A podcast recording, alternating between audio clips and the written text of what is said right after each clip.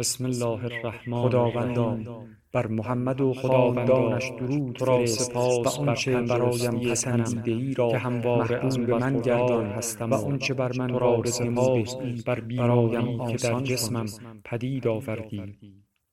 در تردید بودم که آیا راهی را که مذهب در برابرم قرار نداد هنر خواهد توانست در برابرم قرار دهد. فصل زمستان را در پاریس سپری کرد. عزیمت به انگلستان به ایتالیا و بار دیگر کتاب‌های بسیاری را مطالعه کردم. تصور نمی‌کنم بر معلومات محفوظ شده در این حال را به تقریبی به خود نکردم. به نظرم رسید این زمان خیلی بسیاری بود. امواج نور و بانشان از میان شکافی در بلندی‌ها که حاضر بودم بمیرم ولی از آن چشم نپوشیدم. تصویری همانند فولاد مزار. چطور می توانم برای شما تشریح مسحور زیباترین زیبایی های عالم گشتم.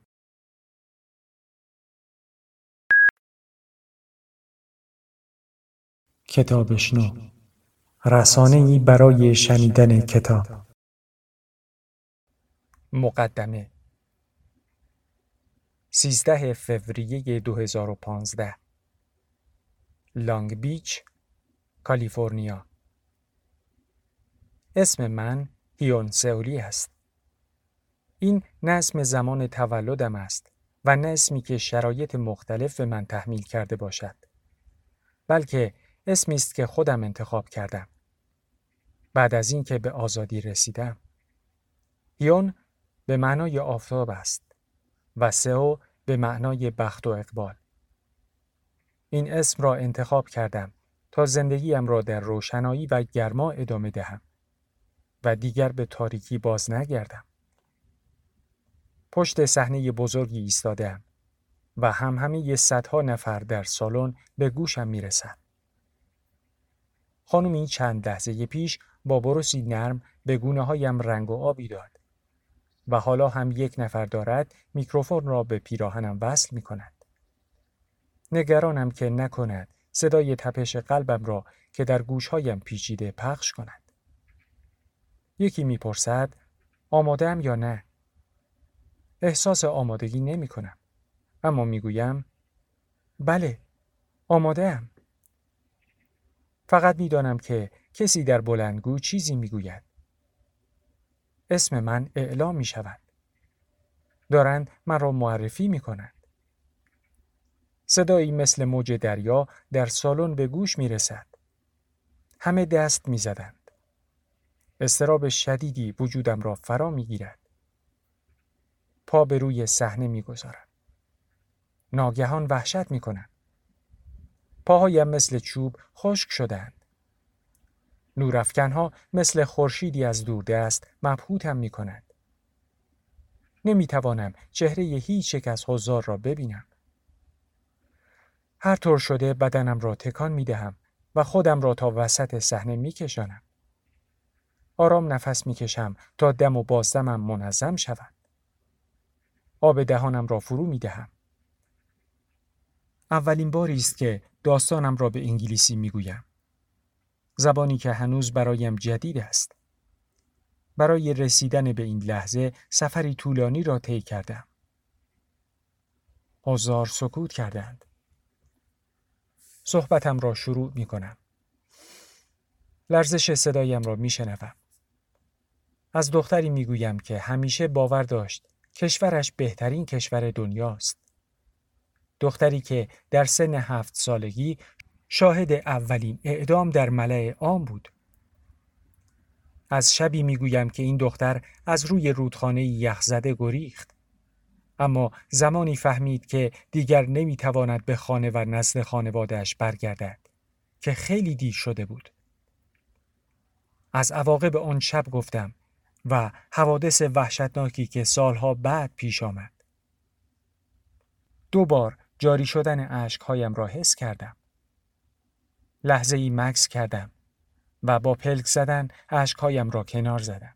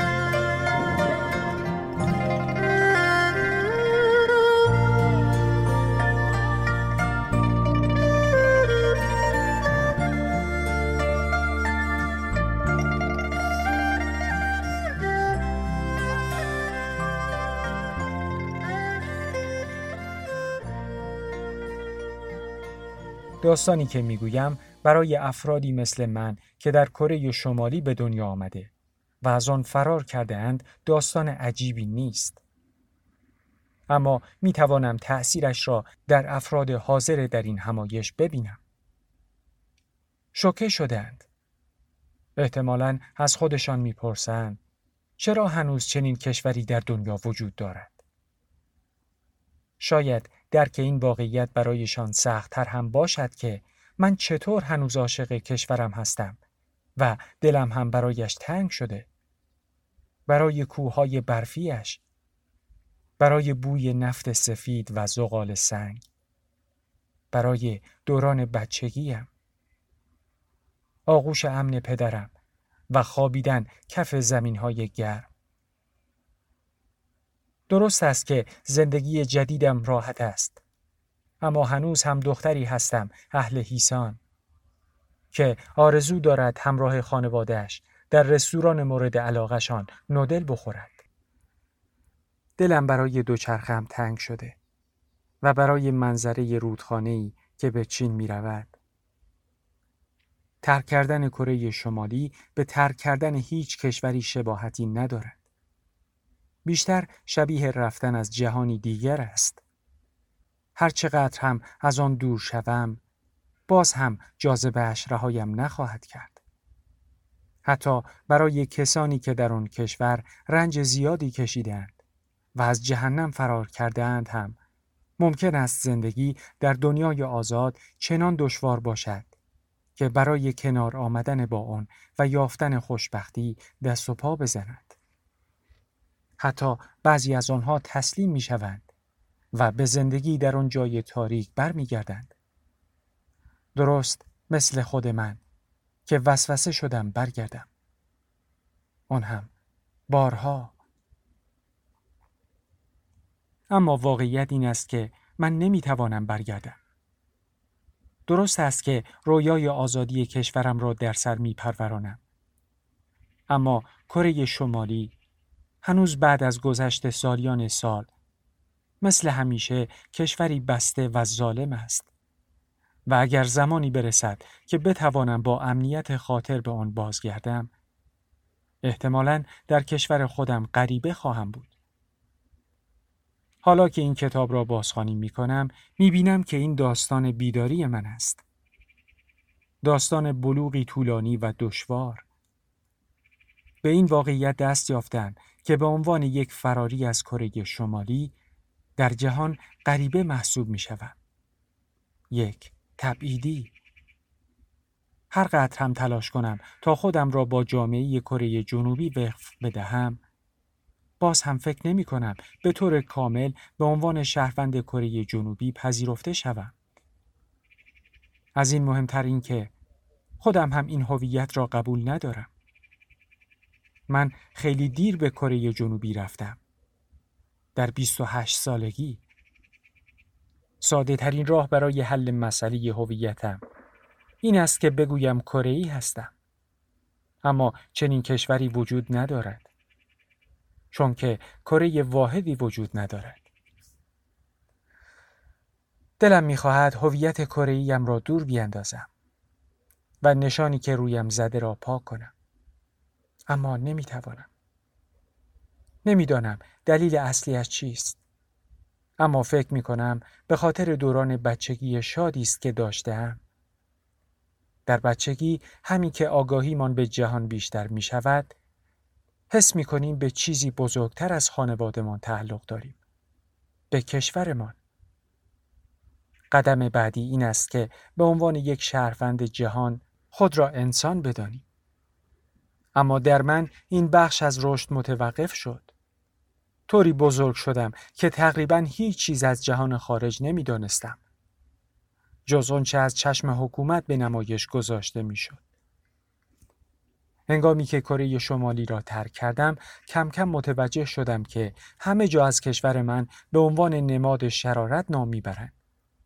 اما من سالها پیش، هنگامی که هویتم شکل میگرفت، این موضوع را نمیدانستم. فکر میکردم زندگی در کره شمالی عادی است. فقط گذشت زمان و بعد مکان بود که جلوه‌ای غریب به آداب و رسوم و حاکمانش بخشید. پس باید بگویم کره شمالی کشورم است و من عاشقش هستم. اما دلم می‌خواهد کشور خوبی شود. کشورم خانواده من است و بسیاری از آدم‌های خوبی که در آنجا می‌شناسم. پس چطور ممکن است وطن پرست نباشم؟ این داستان من است. امیدوارم تصویری مختصر از جهانی که از آن گریخته ارائه بدهد. امیدوارم تشویقی باشد برای افرادی مثل خودم که بدون کوچکترین آمادگی ذهنی در تلاش هستند تا با زندگی جدیدشان کنار بیایند. امیدوارم بالاخره دنیا صدایشان را بشنود و برای آنها کاری انجام دهد.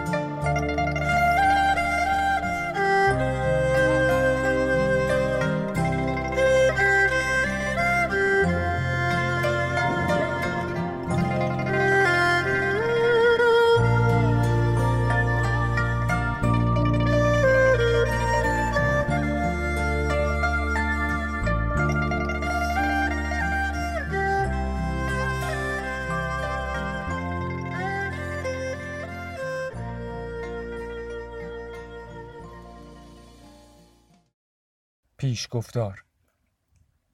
با صدای گریه مادرم از خواب بیدار شدم. مینهو برادر کوچکم هنوز روی زمین کنار من خواب بود.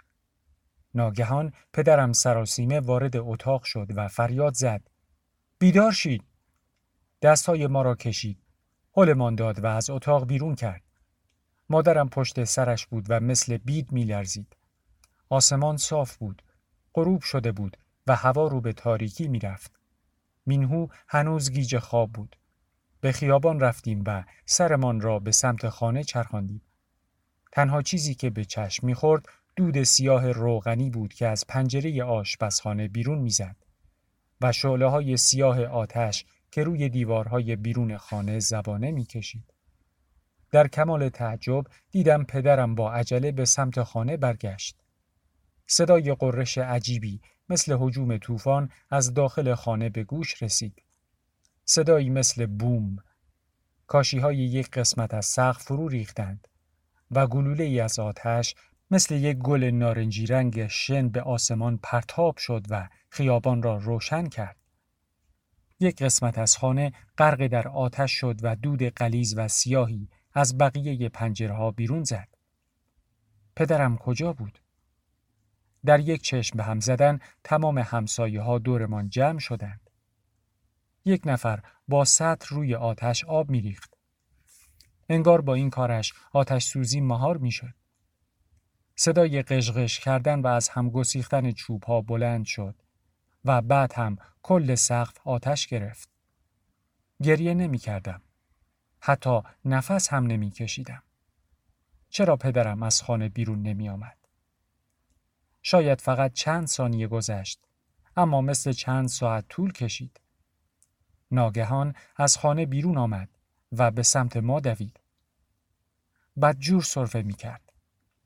تمام هیکلش از دود سیاه شده بود و صورتش از روغن برق می زد. در هر دستش دو قاب مستطیلی بود. پدر به اموال و دارایی من فکر نمی کرد. به خانه برگشته بود تا تابلوها را نجات دهد. من سیزده سال داشتم. در حدی بزرگ شده بودم که بدانم چرا این کار را می کند. بعدها مادرم توضیح داد که دلیل آتش سوزی چه بود. چند سرباز به عنوان رشوه به پدرم یک گالون سوخت هواپیما داده بودند. گالون داخل آشپزخانه بود. درست جایی که بخاری آهنی با سوخت یونتان کار میکرد. یونتان زغال گردی بود که در تمام کره شمالی به عنوان سوخت استفاده میشد.